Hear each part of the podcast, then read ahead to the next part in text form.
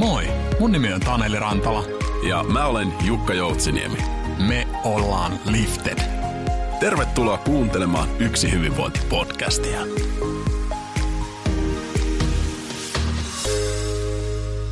Ja oikein lämpimästi tervetuloa Yksi hyvinvointi-podcastin pariin jälleen. Ja tällä kertaa erikoisjakso luvassa. Minulla on muuten nimittäin tosi äh, mielenkiintoinen vieras, äh, työhyvinvoinnin, työkyvyn asiantuntija Anu Suutela-Vuorinen Elosta. Tervetuloa. Kiitos, kiitos. Kiva olla täällä. Miten sulla on Anu, Anu nyt että tämä kevät lähtenyt käyntiin? Minkälainen fiilis tänään ollut? Tänään kiitos, on oikein, oikein mukava fiilis. Tässähän nyt on ensimmäiset kevätpäivät oikeastaan ollut nyt viime, viime aikoina. Tänään nyt näyttää keli vähän, vähän tota tuulisemmalta, mutta, mutta jotenkin kevät alkaa, alkaa vihertää pikkuhiljaa ja kukat alkaa tulla, niin kyllä tässä, tässä on semmoinen toivon olo aina, aina tässä vaiheessa vuotta. Että meillä on ollut pitkä talvi ja pitkä vuosi tässä takana, niin tota, tota, keväällä tulee aina semmoinen olo, että, että kyllä tämä tästä. Joo, se on ihan totta. Mä olin äsken, äsken itse juuri lounastauolla. Mulla on ollut tapana nyt sitten käydä koko talven läpi tuossa avannossa lounastauolla ja kävin pulattamassa tuossa takapihalla ja, ja joutsenet lensi yli siitä ja aurinko wow. paistoi, niin siinä oli kyllä aika semmoinen fiilis, että niin kuin Lapin kesässä sanotaan, niin joutsenet palaa takaisin, niin se on toivon merkki. Kyllä, teillä on vielä lunta tai jäität siellä, että tuossa on merenjää ainakin jo sulanut, että ei enää avantoon pääse, että pitää mennä jo pitää mennä sitten jo avoveteen. Kyllä se näin täällä, täällä vielä talvi jossain muodossa sinnittelee, mutta kyllä tuntuu silleen, että me, meillä on tulos lämmin kesä, veikkaisin tänne Suomeen. No niin, se olisi kyllä mukava ansattaa no. se varmasti. Niinpä. Hei, meillä on, meillä on tänään, tänään muutenkin niin kuin ajankohtaisia keskusteluaiheet suunniteltu työkykyyn liittyen, mikä, mikä ja muutenkin niin kuin näihin työyhteisöjen kehittämiseen ja työhyvinvointiasioihin, mitkä on tässä viimeisen vuoden aikana ollut tosi mielenkiintoisia teemoja. Me ollaan aikaisemmin sun kanssa parrailtu ja meillä on ollut tosi hyviä keskusteluja, mutta haluaisitko Anu, Anu kertoa vähän ää, omasta taustastasi tässä työkykykentässä ja, ja niin kuin kokemuksista, kun sulla on laaja kokemus ja, ja tausta näihin Joo. asioihin liittyen? Joo, no jos ihan työuraa katsoo, niin mä oon tehnyt täällä työelämaailman työkykypuolen puolella suurimman osa urasta, niin mä oon sosiaalipoliitikko koulutukseltani ja aikoinaan sitten äh, silloin kun valmistuin 90-luvun, taisi olla 2000-luvun ihan alkuun, niin, niin huomasin, että, että eläkeyhtiö haki työhyvinvointiasiantuntija. Se oli sitä aikaa, kun tätä hommaa lähdettiin rakentamaan, rakentamaan ja tota, tota, ajattelin, että tota mä voisin hakea. Mä olin tehnyt eläkkeistä gradun ja, ja tota, sitten pääsin ja sillä, siellä tiellä ollaan, että tota, et on ollut välissä muita, muitakin hommia tekemässä esimiestyössä, mutta nyt kuusi vuotta elossa sitten palvelujohtajanimikkeellä työkykyasiat vastuulla täällä. Joo, siinä on, siinä on sä oot pitkään ollut näihin, näihin tota, noin, työkykyasioihin liittyen niin kuin päässyt tutkimaan tätä suomalaista työelämää ja sen kehittymistä, niin varmaan teillekin näyttäytynyt sille, että tämä on ollut erityisen mielenkiintoista aikaa tämä viimeinen poikkeus, poikkeusvuosi.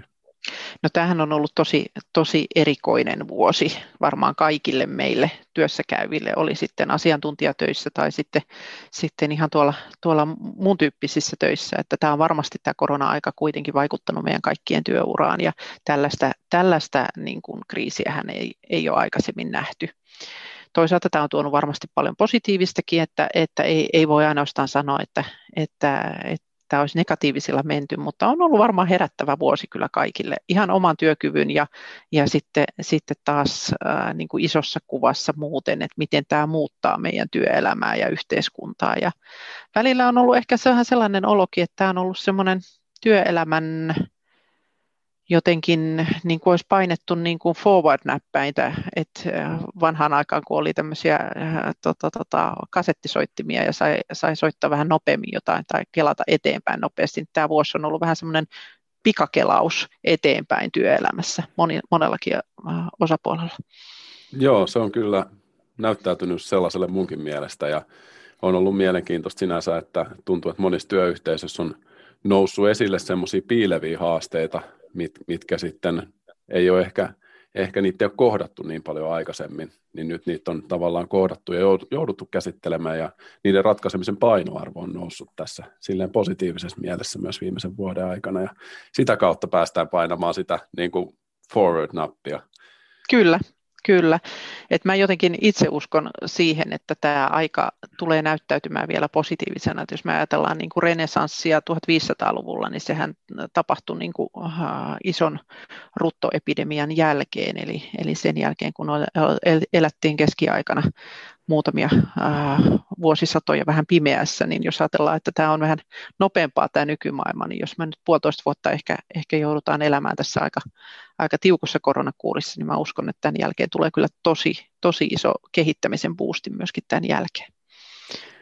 Joo, uskon myös vahvasti itse niin, että tavallaan niin semmoisia, jos miettii vaikka työhyvinvoinnin näkökulmasta, niin varmasti tämä niin kuin yksi semmoinen meidän, meidän niin kuin aikakautemme isoja haasteita on, on varmasti tämmöinen mielenterveys ja mielen hyvinvointi ja jaksaminen ja tähän niin kuin uuteen niin kuin entistä vauhdikkaampaa työelämään sopeutuminen, niin sinänsä just näitä asioita on mun mielestä päästy pohtimaan aika paljon tässä poikkeus, poikkeusvuoden aikana ja uskon, että tästä tullaan niin kuin luomaan parempaa työelämää aidosti tämän niin kuin intensiivijakson kautta. Kyllä, mä luulen kanssa. Ja, ja oikeastaan semmoinen havainto, joka meillä on niin kuin asiakasyrityksestä, että ää, jos joskus on ollut niin kuin kehittäminen jo, joissain tilanteissa voinut olla, että yritykset ei ole ollut niin kauhean kiinnostuneita siitä, että, että se ajatus on ollut, että ei meillä mitään työkyvyttömyysriskejä ole tai ei meillä, ei, ei meillä ole mitään haasteita, että meillä menee kaikki hyvin, niin nyt ei oikeastaan sellaista yritystä tule vastaan, jotka ei, ei havaitsisi, että hei, meillä on jotain riskejä ja meidän pitäisi ehkä miettiä tätä myöskin siitä näkökulmasta, että miten me asioita kehitetään, että, että jopa välillä tullut sellaisia hätähuutoja, että hei, auttakaa meitä, tehkää jotain, me, me ollaan ihan uuden edessä. Niin tota, tota, tämä, tämä, tämä luo monenlaista. Kyllä. Tuntuu, että semmoinen aika, aika vallitseva teema näissä keskusteluissa on se, että, että se huolenaihe liittyy myöskin siihen epätietoisuuteen hyvin paljon, että kun ei mm. nähdä ihmisiä, ei sitten niin kuin henkilöstön kehittäjät tai sitten ihan esihenkilöt tai sitten yrityksen johtajat, niin ei oikein tiedä, että miten se menee, että on niin kuin huolta siitä epävarmuudesta. Ja Kyllä vai, että jos katsotaan niin kuin viime vuoden esimerkiksi niin kuin työkykytilastoja ja sairauspoissaoloja ja muita, niin itse asiassa kokonaisuudessa sairauspoissaolot laski, mutta sitten nämä Kyllä. mielenterveyteen liittyvät poissaolot nousi nyt suurimmaksi, suurimmaksi ryhmäksi, ja sitten toisaalta nyt on niin kuin tämmöinen pieni epäterveys ja huoli siitä, että onko nämä niin kuin riskit hieman koholla nyt. Kyllä, ja tota, jos katsoo niin kuin kokonaisuudessaan, niin sairauspoissaolot tietysti laski osittain varmaan sen takia, että me ollaan sairastettu varmaan suhteessa vähemmän perusflunssia sen tyyppistä, kun ihmisten kohtaamista vähennetään, niin silloinhan myöskin, myöskin tämmöiset normi, normisairaudet, ää, niin kuin, jotka vie ihmisiä lyhytaikaisille ää, poissaoloille, niin vähenee tietysti myöskin se, että kun ollaan tehty paljon asiantuntijatöissä päästy tekemään etätöitä, niin, niin tota, äh, silloin äh, ihmiset on myöskin puolikuntoisena varmasti tehnyt paljon töitä, että, että ei ole enää sitä, sitä että jos on, jos on niin kuin, oh, jalka kipeä, niin ei ole välttämättä jouduttu jäämään jäämään pois, vaan ollaan enemmänkin tehty sitä työtä sitten sieltä kotoa tai jotain muuta vastaavaa, että, että sillä tavalla se ei välttämättä se sairauspoissaolojen väheneminen kerro ihan koko kuvaa jos sitä ajatellaan, niin kuin, minkälaisia huolia nyt nousee ihan aiheestakin, niin josta paljon nyt tietysti lehdissäkin kirjoitetaan, niin on esimerkiksi yksinäisyys, tämä digiväsymys, tämän tyyppinen, mikä, mikä on. Ja, ja tota, tota, jos jotain semmoisia haasteita tässä nostetaan, me puhutaan selkeästi positiivisen kautta molemmat, mutta jos jotain, jotain haasteitakin tässä nostetaan, niin kyllähän tämä varmaan on etenkin asiakas, asiantuntijatyötä, niin kyllähän tämä on tiivistänyt. Eli tota, jotenkin me ei, se, mitä me ei vielä osata mun mielestä meidän, meidän niin kuin maailmassa niin on se, että me jotenkin ajatellaan, että siihen päivään saadaan digimaailmassa mahtumaan niin kuin enemmän ja enemmän. Ja sitten on paljon ihmisiä, jotka istuu Teams-kokouksissa. Itsekin tunnistan sitä, niin pahimmillaan jostain puoli kahdeksasta jonnekin puoli kuuteen saakka illalla ja sulla ei välttämättä, on, on ehkä se lounas, lounastauko siinä välissä, mutta muuten niin sitä on luurit korvilla koko päivän, niin kyllähän sen tietää, että sellaisen päivän jälkeen niin sitä on aika tukossa, että et, eikä se ole kognitiivisesti enää, enää tota kauhean järkevää että tota, meidän pitäisi ehkä jonkinlaista kohtuutta opetella tässä, tässä myöskin. Ja mä oon itse paljon miettinyt sitä, että pitäisikö lähteä rakentamaan sellaisia käytäntöjä, että jos, jos tämä etätyömalli jatkuu niin kuin vielä pitkään, että olisi esimerkiksi ihan palevarittomia päiviä, olisi päiviä, että sun ei olisi pakko olla nämä luurit korvissa ja katsoa ruutua ja näin poispäin. Että tota, mm, se voisi tuoda semmoista huokosuutta siihen, siihen että saisi myöskin keskityttyä paremmin ja, ja näin poispäin. Että tämän tyyppisiä asioita ehkä on ollut pohdinnassa itsellä tässä viime aikoina. Joo, on, on selkeästi ja tämä on, tämä on kyllä semmoinen asia, mikä nousee, nousee paljon ja huomaa, että monissa organisaatioissa sitten ehkä jos puhutaan tämän aiheen ratkaisemisesta, niin kyllähän se vastuu on paljon sitten siellä johdolla ja niillä, niillä ihmisillä, ketkä pääsee oikeasti vaikuttamaan ennaltaehkäisevästi siihen, miten tätä, tätä niin kuin palaverikulttuuria esimerkiksi kehitetään. Ja huomaa, Kyllä. että nyt on kuullut semmoisia kansainvälisistä organisaatioista kanssa, että on koitettu esimerkiksi lyhyempiä palavereita ja tavallaan 50 mm. minuutin palavereita ja puolen tunnin ja muuta, mutta sitten kun on kansainvälinen organisaatio, niin sitten joku kuitenkin aina, aina laittaa sen lounastauon päälle ja muuta, että siinä Just vaaditaan näin. semmoista rohkeata linjausta kyllä, ja mun mielestä hyvä ajatus myös toi, että olisi semmoinen aika selkeä, että yhtenä päivänä viikossa ei olisi palavereita, niin sekin olisi loistava, loistava kyllä niin kuin breikki, breikki kyllä. tästä. Mutta jos jotain semmoista oikein, niin kun, äh, joka on ehkä äh, noussut tosi positiivisena asiana tänä vuonna, niin on ehkä se, että että jos me katsotaan niin kuin aikaisemmin keskusteluja etätyöstä, niin silloinhan puhuttiin aina luottamuksesta. Se oli jotenkin sitä, että voidaanko me luottaa, että ihmiset tekee kotona töitä, niin ei tästä tarvitse enää puhua. Kaikki tietää sen, että vaikka me tehtäisiin kotona töitä, niin, äh, niin tot, kyllä ihmiset tekee.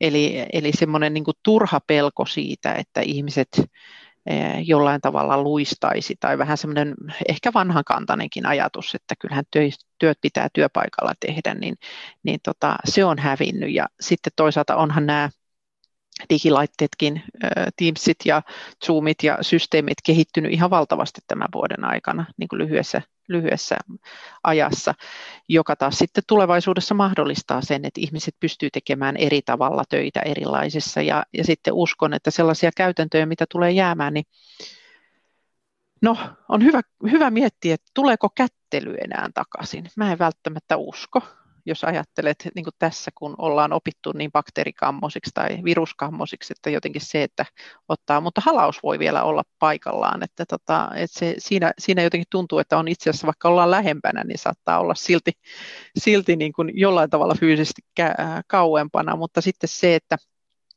että jatkossa, niin en mä usko, että ihmiset enää tulee flunssassa töihin. Että kyllähän ää, niin kun viimeisen parinkymmenen vuoden aikana, kun itse on tehnyt töitä, niin ää, kyllähän sitä on itsekin sortunut siihen, että no mulla on, on mulla yskä, mutta et, eihän mulla ei kuumetta, niin kyllä mä lähden töihin. Mutta ää, tekeekö sitä enää tämän koronan jälkeen, niin se on aika hyvä kysymys. En oikein usko. Jää varmaan no. helpommin kotiin ja ajattelee, että mä suojelen niitä muita. Joo, varmasti just näin, ja olen miettinyt itse asiassa näitä samoja asioita, ja niin kuin työyhteisön näkökulmasta varmasti toi, että saadaan se luottamus siihen, että työjoustot toimii, ja kotonakin mm. voi saada, niin sehän mahdollistaa sen, että on semmoinen psykologinen turvallisuus oikeasti jäädä kotiin. Ja, Kyllä. Ja jotenkin itsekin olen pohtinut sitä, että tässä on nähty hirveän konkreettisesti niin ne seurausketjut sillä, että jos on itse tullut flunssassa jonnekin ja tavannut ihmisiä, ja sitten joku toinen saa se flunssan, vaikka se nyt ei tämä kyseinen influenssa olisikaan, niin niin sitten tota, jos joku toinen saa flunssan, niin sitten se joutuu menemään taas koronatesteihin ja muuta. Juuri näin. Tässä on, tässä on päästy opettelemaan, opettelemaan kyllä. tätä asiaa. Että, niin hyvä, hyvä mun mielestä nosto kyllä. Ja, ja uskon, että se saattaa jopa, jopa sit sille ainakin jollain aikavälillä vaikuttaakin positiivisesti siihen, että pystytään joustamaan töissä ja sitten on vähemmän näitä tämmöisiä niin ylimääräisiä sairaspoissaoloja ja näiden flunssien levittämistä.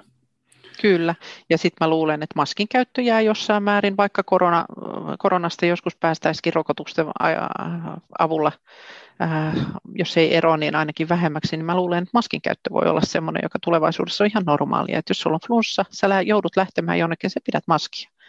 Mm. Ja äh, sanotaan, että vielä puolitoista vuotta sitten niin ei olisi kyllä tullut mieleenkään. Niinpä. Kyllä, niin. se, se on jossain aasialaisissa maissa vaan sitten.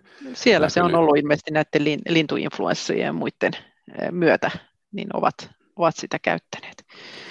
Mutta hei Anu, nyt kun tämä työkykyasiat on tosiaan pinnalla ja nämä puhututtaa tosi monissa työyhteisöissä, niin olisi, olisi mukava, mukava kerrata vähän, meillä on moni, moni kanssa yrityspäättäjiä, jotka kuuntelee tätä näin, niin, niin kuin teilläkin näitä keskusteluja avataan nyt hyvin paljon, niin, niin miten tälleen, niin kuin, jos miettii yrityksen näkökulmasta, yritysjohdon näkökulmasta, mm. niin, niin tämä työkyvyttömyys, kun se monille kuitenkin on semmoinen aihe, mikä vaatii vähän, vähän niin kuin kertausta, niin mm. miten, sä, miten sä yleensä avaat sitä, että minkä takia tähän aiheeseen kannattaa niin kuin panostaa ja mitä, mitä niin kuin vaikutuksia silloin yritykseen tällä laajemmassa mittakaavassa?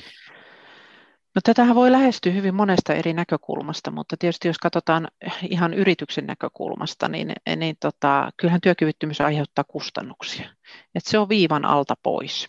Ja isoissa yrityksissähän se tarkoittaa sit ihan sitä, että, että tota, ne työkyvyttömyyseläkekustannukset, jos mennään ihan eläkkeeseen saakka, ei puhuta lyhytaikaisesta tai, tai sairaslomista, vaan puhutaan ihan työkyvyttömyyseläkkeestä pysyvistä, niin ne maksaa sille yritykselle.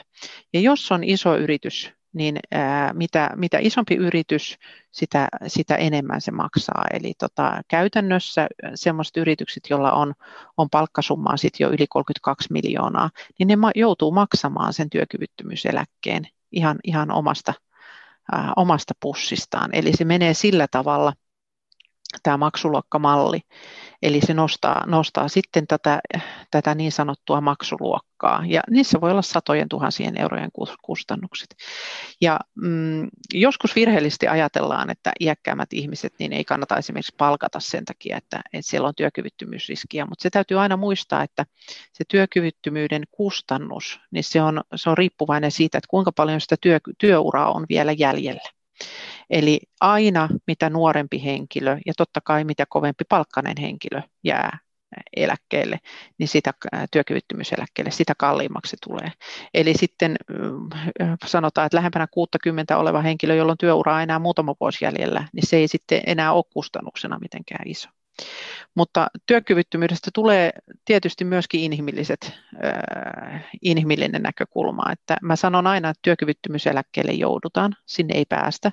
Joku voi ajatella, että, että no mä pääsin eläkkeelle, mä vihdoin sain sen eläkepäätöksen, mutta sitten jos, jos katsoo asiaa vähän pidemmällä perspektiivillä, niin kyllä se tosiasia on, että ihminen, joka käy työssä, yleensä voi paremmin kuin ihminen, joka ei käy työssä. Et jos katsotaan väestötasolla niin kuin työssä käyviä ja niitä ihmisiä, jotka ei käy töissä, niin kyllähän se hyvinvointiero on, on nähtä, nähtävissä.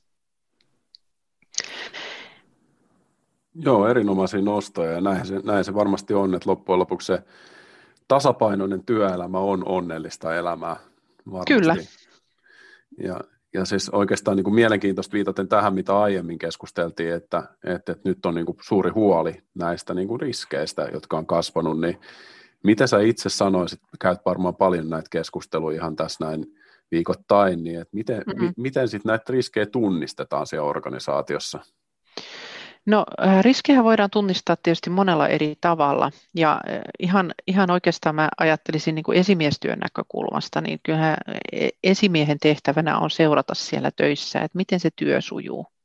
Eli, eli miten, se, miten se työ sillä ihmisellä äh, sujuu, onko siellä jotain, jotain niin kuin alenemaa siinä työn suorituksessa esimerkiksi, tai tapahtuuko sillä puolella jotain. Se on nyt se on semmoinen ensimmäinen seuranta, mutta sitten jos katsotaan yritysperspektiivistä, niin on olemassa erilaisia kartotuksia. Eläkeyhtiöt tuottaa, meilläkin on erityyppisiä riskien kartottamisen välineitä. Työterveyshuolto tekee paljon paljon erilaista riskien kartottamista. Voidaan, voidaan keskustella työterveyshuollon kanssa esimerkiksi siitä, että, että ei tarvitse mitään erillistä kartotusta edes te, tehdä, mutta voidaan esimerkiksi keskustella siitä, että minkä takia meidän yrityksen ihmiset käyvät vastaanotolla. Mikä on se syy? Mitkä asiat sieltä löytyy? Et kartottamiseen löytyy kyllä välineet ihan sieltä, sieltä, tota, sieltä yrityksen arjesta, kun niitä vaan lähtee etsimään. Ja tota, totta kai tietysti sairaspoissaolojen seuranta, tämän tyyppinen, niin siihen niin kuin systematiikka ja, ja seuranta niin varmasti, varmasti on myöskin hyviä kartoituksen välineitä. Joo, ja, ja silleen niin kuin mielenkiintoista. Mä, mä tiedän, että niin kuin monien, monien niin kuin myös kasvavien yritysten kanssa parrailun näitä työkykyasioita ja siellä sitten ehkä niin kuin ei olla vielä välttämättä keskimäärin ehditty niin monta, kun yrityskin on nuoria kasvava, niin ei olla niin pitkälle välttämättä ehditty miettimään näitä työkykyjohtamisen asioita. Ja, Joo. Niin, miten, miten sitten, kun tunnistat näitä, just mainitsit, että alle 32 miljoonaa euroa, niin siinä ei sitten tavallaan jouduta sitä, tai sen on se maksu, työkykymaksuluokka-asia, että ei ihan koko, koko sitä työkyvyttömyyttä jouduta mm. maksamaan, mutta totta kai aiheuttaa myös selkeitä kustannuksia siellä, mutta et Kyllä.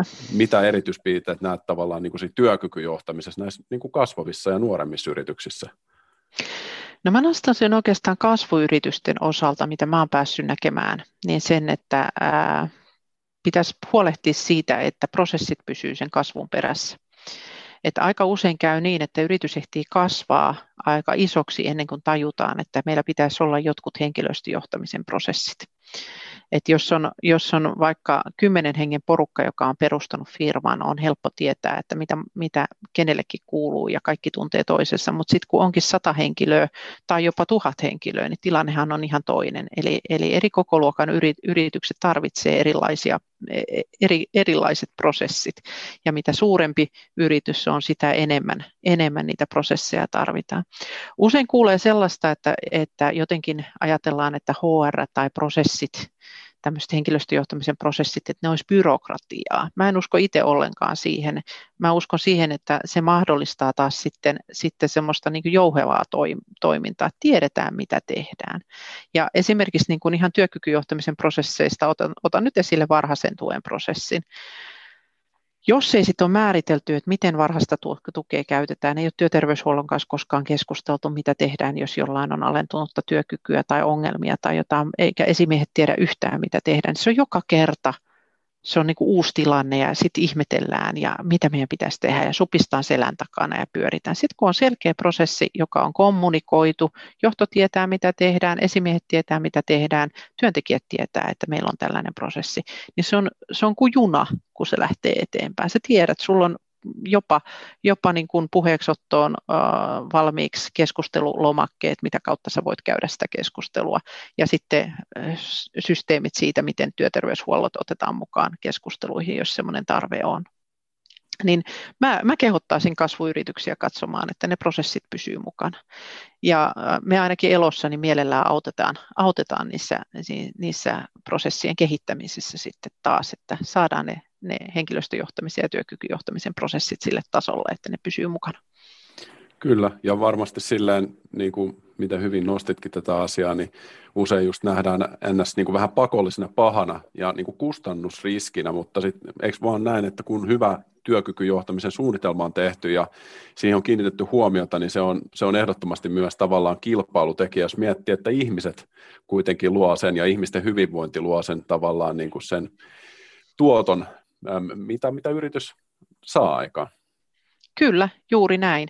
Ja sitten kun tämä elämä ei ole sillä tavalla suoraviivasta meille kenellekään, että meistä kuka tahansa voi sairastua tai voi tulla ää, ongelmia tai ää, läheisiä voi menehtyä tai mitä tahansa, tai sairastua koronaan tai mitä tahansa, niin mitä paremmin on mietitty ne prosessit, että miten ihmisiä voidaan tukea, niin sitä, sitä tavallaan helpompaa se on että se tiedetään, mitä tehdään. Ollaan mietitty etukäteen, miten niitä riskejä voidaan sitten helpottaa.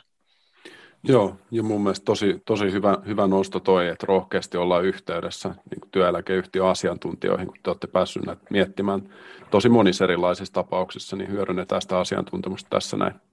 Just näin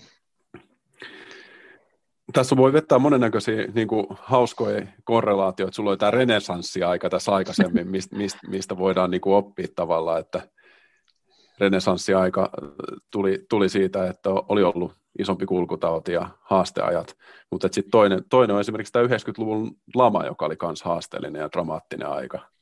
Joo, se mulle oikeastaan itselleni on tullut tuossa viime, viime aikoina mieleen, lähinnä kun on kuullut tästä niin kuin nuorten, nuorten jotenkin epätoivoisuudesta tässä korona-ajassa. Että tietysti, tietysti 90-luvun laman aikaan ei viety nuorilta sosiaalista kommunikaatiota, että ollaan sillä tavalla erityyppisessä kriisissä kuin mitä silloin, mutta oli 90-luvun lama, mä itse opiskelin 90-luvun laman aikaan ja muistan kyllä sen semmoisen miten mä sanoisin, jonkinlaisen synkkyystunnelman, kun oli 20 prosenttia työttömyys ja, ja tota, se, että kesätyöihin ei päässyt oikein kukaan ei, ei etenkään mitään semmoisia, että olisi saanut mitään fiksumpaa työtä, että sitten se oli niin kuin, niin kuin korkeakouluopiskelijoillekin, se, se oli sitten, sitten niin kuin siivoamista ja, ja sen tyyppistä, jos joku niitä töitä sai, silloin ei oikein saanut mitään. Ja tota, silloin oli, muistan sen, että sitten ne ihmiset, jotka sai töitä, niin niitä pidettiin niin kuin ihan hirveän hienoina ja sankareina, että ne on ylipäätään niin kuin päässyt töihin ja se tuntuu jotenkin siltä, että me ei ikinä tulla valmistumaan tai mihinkään ammattiin tai muuta. Mutta sitten kun se lähti nousuun silloin 90-luvun lopussa, niin se oli ihan hetki, kun me oltiin maailmassa, että ihmiset revittiin työmarkkinoille ja, ja tota, tota, sitä kokemusta rupesi tulemaan, niin mä ehkä antaisin semmoista semmoista vinkkiä niille, niille nuorille, jotka tällä hetkellä kokee sen jotenkin epätoivoisena, että ei he ikinä tule työllistymään tai ne ei tule ikinä löytämään paikkaansa, että kyllä tulee, mutta tässä voi mennä hetki aikaa, että, että taloudellisesti ollaan se, sen verran tai ei välttämättä edes taloudellisesti vielä olla semmoisessa, nythän talous kuitenkin pyörii kohtuullisesti, et, mutta tota, sanotaan, että ei välttämättä ole niin helppo löytää sitä paikkaansa, koska kesätöitä ei välttämättä ole tarjolla samalla tavalla. Jos ravintolat joutuu olemaan pidempään kiinni, niin on paljon aloja, joissa ei ole, ei ole tota, tota, töitä sitten ollenkaan tarjolla, mitä on aikaisemmin ollut. Mutta kyllä se sieltä sitten lähtee, että ehkä semmoista luottamusta tulevaisuuteen, että tota, et mm. kyllä, kyllä e, kriiseillä on tapana mennä myös ohi, että tota, sitä, sitä toivoisi ihmisten ajattelevan. Kyllä, ja varmasti sille ehkä nuorille, nuorille ajatuksena se, että nyt on niin kuin erinomaisen hyvä aika kehittää, kehittää itseään myös. Ja, kyllä, ja, ja omaa osaamistaan. Se, mm, mm, missä kyllä. se paikka sitten itsellä on. Ja, ja tässäkin tavallaan niin kuin viimeisen vuoden aikana niin työelämän tarpeet kehittyy koko ajan ja semmoiset työt, mitä, mitkä tulee olemaan niin kuin korkeassa arvossa jatkossa, niin en, entistä enemmän niin tämmöistä luovuutta ja ajattelua ja, ja tota noin, niin, tietotyötä, aivotyötä tullaan tarvimaan jatkossa. Ja... Joo, ja sitten itse olen päässyt muutamille nuorisoryhmille puhumaan, niin aika usein sieltä tulee kommentti, että niin, että me valmistutaan ammatteihin, mitä ei tällä hetkellä ole. No mä voin sanoa, että mä olen sellaisessa ammatissa, jota ei ollut vielä silloin, kun mä opiskelin. Ei silloin ollut ihmisiä, jotka olisi pohtinut työkykyasioita niin kuin päätyökseen tai saati sitten vetänyt tiimejä, jossa on työkykyasiantuntijoita, että, että, että ihan sama tilanne se on ollut aikaisemminkin, että kyllä se työelämä luo, luo myöskin uudestaan uusia, uusia töitä koko ajan. Joo, tuohon liittyen se on itse asiassa niin kuin mun mielestä tosi mielenkiintoista, että miten, miten niin kuin mainitsitte teidänkin asiakkailla nyt tämän viimeisen vuoden, kuluneen vuoden aikana, niin on ollut selvää se, että ne on tärkeitä asioita, nämä työkykyasiat, että niiden merkitys on korostunut, niin näkisit sä myös silleen, että, että niin kuin tulevaisuudessa esimerkiksi työelämässä näiden työhyvinvointiasioiden ja henkilöstön kehittämisen asioiden merkitys tulee myös korostumaan? Ehdottomasti. Mä, mä uskon, että ensinnäkin vaatimustaso tulee olemaan ää, niin kuin tulevaisuudessa niin kuin korkeampi. Ihmiset, ihmiset myöskin valitsevat työpaikkojaan. Nyt on jo sellaisia yrityksiä, jotka pohtii, jotka on joutunut esimerkiksi tämän koronan takia niin kuin lomauttamaan ihmisiä, että tuleeko ne ihmiset takaisin enää meille. Eli se, että, että joko ne on löytänyt sitten muita töitä sillä aikaa, vaihtanut alaa tai jotain muuta, tai sitten, sitten niin kuin, että riittääkö kiinnostus enää siihen alaan, niin kyllä se tarkoittaa sitä, että yritysten täytyy olla myöskin houkuttelevia työntekijöille. Että, tota, että kyllä mä uskon hyvinkin vahvasti, että tämän tyyppiset asiat nousee. Ja onhan muutos viimeisen 20 vuoden aikana niin on ollut älyttömän iso työelämässä. Sehän tapahtuu he, niin kuin vaiheittain, että ei sitä tavallaan huomaa, mutta esimerkiksi muutosjohtamisessa on, on, ollut, on, on ollut kyllä ihan oman uran aikanakin niin jo todella, todella suurta. Tietysti työtkin on muuttunut. Kyllä, kyllä ja tuntuu sille, sille että nimenomaan tämä nämä asiat, nämä asiat menee kaikki linkissä, että esimerkiksi johtamisen kehittyminen ja, ja tämä, että mitä niin kuin tulevat niin kuin nyt, nyt niin kuin suurimmiksi, kun milleniaalit alkaa olemaan suurin, pikkuhiljaa niin kuin suurin työikäinen ryhmä. Kyllä. Siis siirtymään siihen, niin, niin tavallaan heillä on erilaiset oletukset siitä työnantajasta ja työn merkityksellisyydestä, mitä aikaisemmin sukupolvilla, ja se sitten heijastuu myös siihen, miten johtamisen pitäisi mukautua ja miten siihen työ, työnantaja mielikuvaan ja työntekijäkokemukseen päästään panostamaan. Kyllä. Kyllä. Mut et... Ja sieltä on nopeita vauhtia tulossa sitten jo seuraava sukupolvi, Z-sukupolvi, joka taas sitten varmasti haastaa omalla tavallaan. Et ne, on, ne on se sukupolvi, jotka on kännykkä kädessä kasvanut. Et ne ei edes muista sitä aikaa, kun ei ollut älypuhelimia, niin se, se, se tuo vielä, vielä yhden, yhden ää, muutoksen. Mutta niihin nuori sukupolvi on aina tullut ja muuttanut, muuttanut asioita, ja se on hyvä vaan, niin pitää tehdäkin.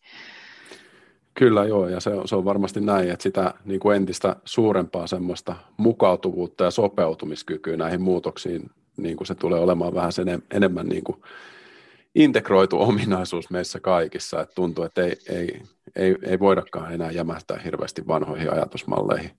Ja samalla yrityksiä varmasti tulee olla tärkeä kilpailutekijä tämä, tämä että niin henkilöstöpuolella myös nähdään, nähdään nämä entistä paremmin nämä ihmisten tarpeet ja, ja sopeudutaan niihin.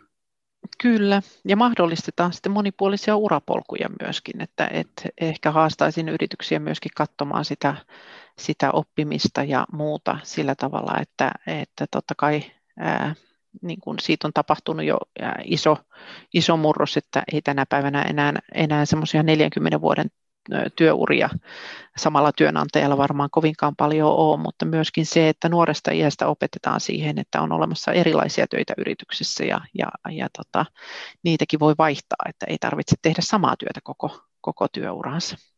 Hmm.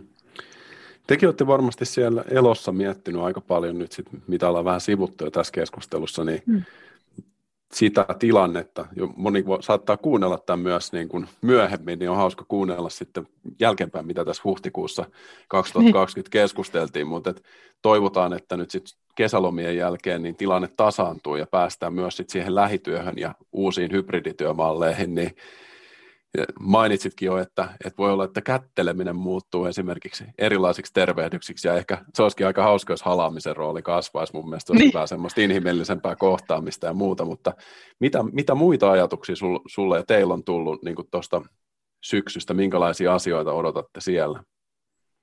No tota, mä oon itse oikeastaan aika paljon miettinyt sitä, että, että ää, yritysten pitäisi nyt lähteä miettimään asiantuntijayritystä, jossa, jossa sit ollaan oltu etänä, että miten se työhön paluu sujuu. Eli tota, me ollaan kuitenkin oltu puolitoista vuotta etätöissä nyt hirveän monissa organisaatioissa. Se on jo niin pitkä aika, että mä luulen, että se ensimmäinen työpäivä, jos kävisi niin, että tämä on hypoteettinen tilanne, että johonkin työpaikalle yhtäkkiä tulisi samanlaiseen maailmaan kuin ennen kaikki työntekijät konttorille, niin mä luulen, että se aiheuttaisi aikamoisen sekamelskan ja kaauksen, koska siihen ei ole totuttu. Ja mä luulen, että nämä on sellaisia asioita, joita kannattaisi ruveta pohtimaan riittävän aikaisessa vaiheessa, että, että mitä, mitä se tuo tullessaan, miten se muuttaa työtä. Että et niin kun, varmaan mä, mä uskon, että tulee ensin semmoinen euforia. Vähän sama kuin oli silloin monille, kun siirryttiin siihen etätyöhön. Sitten kun pääsi siitä ensisokista, niin oli varmaan monet onnessaan, että ihanaa, että, että ei tarvitse aamulla, voi nukkua tunnin pidempään ja ja, ja tota, tota, ehti tehdä monia asioita ää, niin kuin päiväsaikaan, ää, niin kuin ei tarvitse laittaa työvaatteita päälle, vai voi kulkea verkkareissa koko päivän, niin se tuntuu ensin tosi ihanalta. Mä luulen, että tässä käy vähän samalla tavalla, että tota, ensin käy niin, että ihmiset on niin kuin, että voi kuin ihana nähdä ihmisiä, mutta se tuntuu varmasti kuormittavalta. Mä en epäile yhtään sitä, etteikö se, siinä tule ta- tavallaan uutta kuormituspiikkiä sitten, kun ne sosiaaliset suhteet lähtee, lähtee ja ihmiset, ihmiset rupeaa palaamaan sinne työpaikalle. Et mun mielestä tätä kannattaisi jokaisen työpaikan lähteä pohtimaan ihan, että hei, miten me palataan? Palataanko me sillä mallilla, että kaikki yhtäkkiä vaan pamahtaa sille toimistolle ja ei olla yhtään pohdittu, että miten siellä kahvi, kahvijonossa oikein käyttäydytään tai näin poispäin. Sitten toinen asia, minkä nostasin, niin on se, että mistä me ei vielä tiedetä, että miten pitkäaikaisia mielenterveyden niin kuin haasteita tämä tulee tämä aika osoittamaan.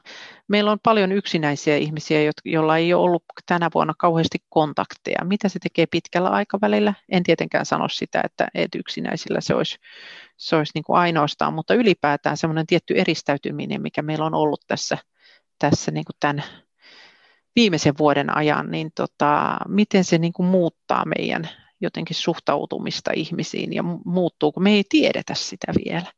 Niin ehkä vähän semmoinen pohdinta siihen myöskin, että, että mitä sitten näkyy, kun tullaan työpaikalle. Onko kaikki muuttunut? Somessa näkyy semmoisia kuvia, kun ihmiset laittaa, että tiedätkö, että kun on lähdetty bisnespuku päällä töistä ja sitten, että palataanko takaisin semmoisena röllipeikon näköisenä, niin nehän on hyviä vitsejä, mutta siinä on totta toinen puoli. että me, emme, me ei ihan tiedetä vielä, että minkälaisena me palaamme töihin. Joo, ja mun mielestä olisi hyvä pitää myös siinä se semmoinen osallistaminen tärkeänä, että, että niin käydään yhdessä sitä keskustelua siellä työyhteisössä, että mitä odotatte ja mitä ajattelette, minkälaisia ajatuksia tulee, ja sitten, sitten toisaalta niin kuin, kun palataan sinne, niin sitten palataan niihin odotuksiin ja käydään yhdessä, koska se, se on varmasti monilla erilaisia näkökulmia, kun tämä on joillekin ollut tosi mieluisaa tämä etätyö, ja toisille sitten on hirveä hinku päästä sinne takaisin sinne toimistolle käymään. Kyllä, ja sitten on varmaan se ryhmä, joka ei halua tulla. Eli mä uskon vielä, että me nähdään myöskin, että, että tulee, tulee osa porukasta, joka rupeaa sanomaan, että me haluan tulla työpaikalle. Mä jään mieluummin kotiin, että mä teen tekemään. Niin mikä, mitä me vaaditaan? Halutaan, niin kuin, vaaditaanko me ihmisiltä sitä? Sehän on jokaisen yrityksen mietittävä itse, että mikä, mikä se tarve on ja, ja onko mutta tota, tai vaaditaanko me ihmisiltä, että kerran viikossa pitää käydä toimistolla, tai, tai mikä, mikä on niin kuin se tavallaan se, se niin kuin yrityksen ratkaisu siihen. Mutta näitä pitää ehdottomasti, että sanoit hirveän hyvän asian, että, että pitää, pitää osallistaa. Ää, siis mä olen ehdottomasti sitä mieltä, että tämä on nimenomaan se keskustelu, mikä käy, pitää käydä, käydä ihmisten kanssa, että ei sitä pysty johto tai esimiehet päättämään, että nyt me tehdään näin, vaan se täytyy käydä ihmisten kanssa se, että, että miltä teistä tuntuu, mikä, mikä muuttuu, mikä muuttuu arjessa. Miltä tuntuukin sitten, kun olemme tuolla ruuhkassa esimerkiksi odottamassa, kun on pitkään aikaa ollut, että ei tarvitsekaan odottaa ruuhkassa länsiväylällä tai jotain muuta tällaista. Mm.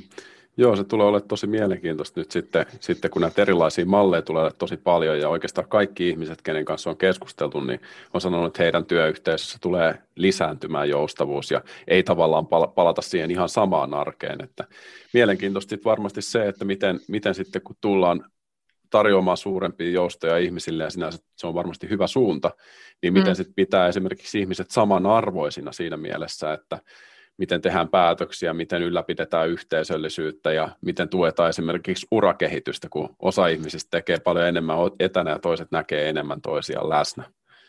Juuri näin. Mä oon itse ollut sillä tavalla onnellisessa asemassa, että mä oon tehnyt etäjohtamista jo paljon ennen, ennen tätä korona-aikaa. Mulla on ollut koko ajan tiimiä ympäri Suomen ja, ja sillä tavalla tämä ei ole ollut mulle esimiehenä niin kuin uutta. Mutta mä luulen, että ihmiset, jotka ei ole tottunut siihen ollenkaan, niin on joutunut kyllä esimiehinä opettelemaan vähän uutta, että, että tota, että ihan tapoja, millä soitellaan ihmisille ja kysytään kuulumisia ja näin poispäin on tullut näitä virtuaalisia kahvihetkiä tähän näin, mutta miten sitten kun osa porukasta on jo takaisin ja miten, miten se rakennetaan sitten, että ei tule kahden kerroksen väkeä, että ne, jotka on etänä ja ne, jotka on tosiaan läsnä. Niin näitä on jokaisen pohdittava ja niihin ei oikeastaan ole sellaista, että olisi yksi yhteinen malli, joka olisi oikea, vaan jokaisen yrityksen täytyy lähteä luomaan niitä itse. Kyllä, joo, toi, toi, on, toi on kyllä varmasti ihan hyvä mahdollisuus päästä luomaan ja tarjoamaan, tarjoamaan semmoista niin kuin parempaa työelämää nyt sit syksystä lähtien. Ja, Kyllä. ja sitä, sitä on just näitä samoja, samoja elementtejä toistuu varmasti paljon siinä. Mm-hmm. Sitten mä luulen, että niillä aloilla, joilla ollaan jouduttu just lomauttamaan, ja, ja tota, esimerkiksi nyt vaikka ravintola-ala, jossa on jouduttu ihan pistämään yrityksiä kiinni, niin siellä on kanssa ihan oma haasteensa kyllä sitten se työhön paluu, että on pitkiä aikoja joutunut ihmiset olemaan poissa töistä, taisin mainitakin jo, että, että on jopa sitä, että pelätään, että tuleeko ihmiset enää takaisin töihin, eli onko, onko saanut työpaikkoja mu, muilta aloilta ja muuta, niin äh, siinä on kyllä kanssa, ja mä toivoisin, että, että nämä rajoitusten purut tapahtuisi jollain tavalla maltillisesti, että se ei olisi, että edellisenä iltana kello 11 tulee tietoa, että huomenna aamuna pitäisi olla firma auki kello kahdeksan, hmm. että, tota, että annettaisiin myöskin siinä, siinä se aika, että työvuorolistat saadaan, saadaan kuntoon ja saadaan ihmiset sinne paikalle, että, että tota, yrittäjät on jo joutunut niin koville tässä tänä aikana, että, että toivoisi, että siinä sitten annetaan semmoista riittävää heads siihen, että mitä tulee tapahtumaan. Joo, yksi sellainen asia, mikä tähän hybridityöhön liittyen mun mielestä on niin kuin hyvä, hyvä käydä läpi, on se, että, että tuntuu, että unohdetaan, kun on niin fokus tässä hetkessä helposti ja se syksylle suunnitteleminen saattaa olla haastavaa, niin monissa yrityksissä kuitenkin on tehty tämmöistä kansainvälistä hybridityötä, jos on ollut vaikka kansainvälinen mm. organisaatio, jossa on ollut ihmisiä ympäri, ympäri ämpäri ja osittain toimistolle on vielä joustavammin, niin me voidaan kuitenkin oppia niistä kokeista kanssa aika paljon ja siellä Ihan varmasti. sovituista käytännöistä. Kyllä. Ja myöskin se, että on, on paljon organisaatioita, jossa tehdään jo nyt tai on tehty paljon pitkän aikaa aikaisemminkin jo tämän tyyppisesti, että, että tosiaan mm. ihmiset on ympäri ja vielä eri aikavyöhykkeillä, että, että nythän me Suomessa ollaan oltu tilanteessa, jossa kaikki on kuitenkin tehnyt samalla aikavyöhykkeellä tietä. Mm.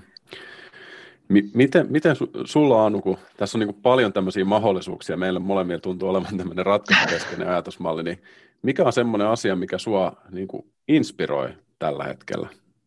Mikä on semmoinen innostava asia? No kyllä mun mielestä tämä työelämän muutoksen näkeminen, niin se on ihan äärimmäisen kiinnostavaa. Eli tota, me ollaan aika ainutlaatuista aikaa eletään. Tässä on tämä tavallaan nopea digitalisoituminen yhtä aikaa tapahtunut. Sitten niin kuin sanoin, että tämä, tämä vuosi on varmaan boostannut sitä, mutta semmoinen niin kuin jatkuva muutos. Me puhutaan, puhutaan muutoksesta niin kuin oikeastaan koko ajan, että, että se, se innostaa ja, ja työelämä innostaa. Minusta täällä on loputtomasti innostavia asioita nähtävillä, että et, et, tota, tota, et se, se on ehkä mulle, mulle semmoista mun, mun kiinnostuksen kohdetta laajassa skaalassa. Se on hienoa, sä oot selkeästi oike, oikeassa paikassa. Ja mun mielestä niin, niin kuin hyviä nostoja, että näitä, näitä niin kuin näkemyksiä ja sparrausta varmasti saa esimerkiksi työeläkeyhtiöstä, mikä on kuitenkin sit käytettävissä kaikissa yrityksissä, kun meillä, meillä on tämä tuki olemassa, että et kannattaa Kyllä. hakea sitä. Joo, ja tota, työeläkeyhtiön niin kuin tehtävänä tässä työkykyjohtamisen puolella on nimenomaan niin kuin neuvoa ja auttaa, valistaa, sparrata ää, niin kuin yrityksiä siinä, että sitä työkyvyttömyyttä tulisi mahdollisimman vähän. Ja kyllähän siihen kaikki nämä työelämän ilmiöt kuitenkin tavalla tai toisella liittyy. Joo. Meillä on tämmöisiä muutamia vakiokysymyksiä, mitä me aina, aina tässä podcastissa kysytään, ja, ja mä haluaisin esittää nämä nyt sit myös sulle, sulle tässä näin, niin enemmän tämmöisiä henkilökohtaiseen hyvinvointiin liittyviä asioita, niin mikä olisi äh, sulla semmoinen päivittäinen hyvinvoinnin tapa sun elämässä, mikä, mistä sä et mielellään luopuisi, minkä sä haluaisit pitää sun mukana? Tämä oli tosi vaikea kysymys. Mä jäin oikein miettimään sitä, että mikä olisi semmoinen, mä olisin voinut sanoa vaikka kävelylenkki merenrannalla, mutta en ota sitä nyt. Tämä saattaa kuulostaa naistenlehti journalismilta tai jotain muuta, mutta, mutta tota, itse mä jotenkin äh, olen aina ajatellut sitä kautta, että, että kannattaa pysähtyä viimeistään nukkumaan mennessä illalla siihen, että mitkä asiat on hyvin Eli, eli tänä vuonnakin, kun on ollut varmaan kaikilla niitä vaikeita hetkiä, niin mä oon ainakin yrittänyt pysähtyä niihin asioihin, että mitkä mulla on hyvin, mitkä asioita on. On, on aina kuitenkin löydettävissä niitä asioita, ketkä on mun rakkaat, mitkä on, mitkä on mun ympärillä on hyvin asiat. Niin tämä on ehkä semmoinen tietyn tyyppinen kiitollisuusharjoitus, niin se, se mun mielestä pitää tehdä joka ikinen päivä. Loistava. Itse, itse olen ottanut tuon aamuun silloin, kun lähden työpäivään, niin mietin, mietin semmoisia hyviä asioita ja kivoja asioita. Se on kyllä voimakas harjoitus. Sitähän on tutkittukin paljon, että tuolla kiitollisuudella on huikea vaikutus onnellisuuteen. Kyllä, kyllä. Minkä sä sitten toisena kysymyksenä, niin minkä heittäisit vinkiksi kymmenen vuotta nuoremmalle itsellesi, että mitä kannattaisi ajatella? Mä olen ollut kymmenen vuotta sitten itse asiassa palaamassa työelämään. Mä olin, mä olin tota pitkään vanhempaa vapaalla. Mä sain kaksi lasta ja tota, olin sitten heidän kanssa kotona siinä jonkin aikaa ja kymmenen vuotta sitten mä olin vielä lasten kanssa kotona. Ää, antaisin ehkä semmoisen vinkin, että älä murehdi niin hirveästi, että, että elämä yleensä kantaa. Että tota, et, et, asioilla on tapana järjestyä. Et se voisi olla semmoinen vinkki, jonka, jonka itsellenikin antaisin. Loistavaa. Mun, mun kuulin joskus Mauno Koiviston vinkkinä myös tämän, tämän saman, että hänkin sanoi, että asioilla on ta, tapana mennä, mennä oikeinpäin ja sille se tuntuu tosiaan, Joo, eikö Maino Koivisto sanonut, että jos emme tiedä, miten asiat menee, niin olettakaamme, että ne menee hyvin. Niin hänellä on kyllä, kyllä tota, tota, pointtinsa tässä ja ehkä, ehkä olisi monelta murheelta säilynyt, jos, jos aina, aina ei murehtisi asioita kahteen kertaan. Mm, että, kyllä, tota... kyllä. Mites tota noin, Anu, mistä sun näitä ajatuksia voi seurata ja suhun voi olla yhteydessä, niin onko teillä elos, elossa niin sisällöntuotanto ja muuta, mistä sua voi seurata? LinkedInissä saat ainakin aktiivisena. LinkedInissä ja Twitterissä löytyy myöskin, eli tota, molempia, molempia pyrin, pyrin hyödyntämään ja sitten Elonetistä löytyy meidän blogeja, kirjoitetaan aktiivisesti sekä minä että meidän tiimi, tiimi erilaisista työkykyjohtamisen aiheista, niin, niin tota Elomedia media löytyy tuota, tuota ihan verkon kautta. Että niistä nyt ensisijaisesti. No niin, se kannattaa laittaa ehdottomasti seurantaa. Siellä on hyviä, hyviä näkemyksiä. Ja kiitän sinua erittäin paljon hyvästä keskustelusta. Mun mielestä paljon, paljon tota noin, hyviä näkemyksiä. Varmasti moni näitä asioita pohtii tällä hetkellä. Joo, ja, kiva, kiitos sulle. Ja kiitos kaikille kuuntelijoille. Mukavaa, että olitte mukana tähän asti. Ja, ja jos pidit podcastista, niin äh, suosittele yhdelle ystävälle sitä tätä keskustelua ja, ja käykää vaikka pieni, pieni chatti siitä, että minkälaisia ajatuksia tästä, tästä heräsi, kun olette kuunnelleet. Ja ja ei mitään, jatketaan Yksi hyvinvointi-podcastin taajuuksilla. Saa laittaa meille kysymyksiä ja ehdotuksia vieraista, jos heräs tästä näin uusia ajatuksia. Ei muuta kuin ihan loistavaa päivänjatkoa sulle.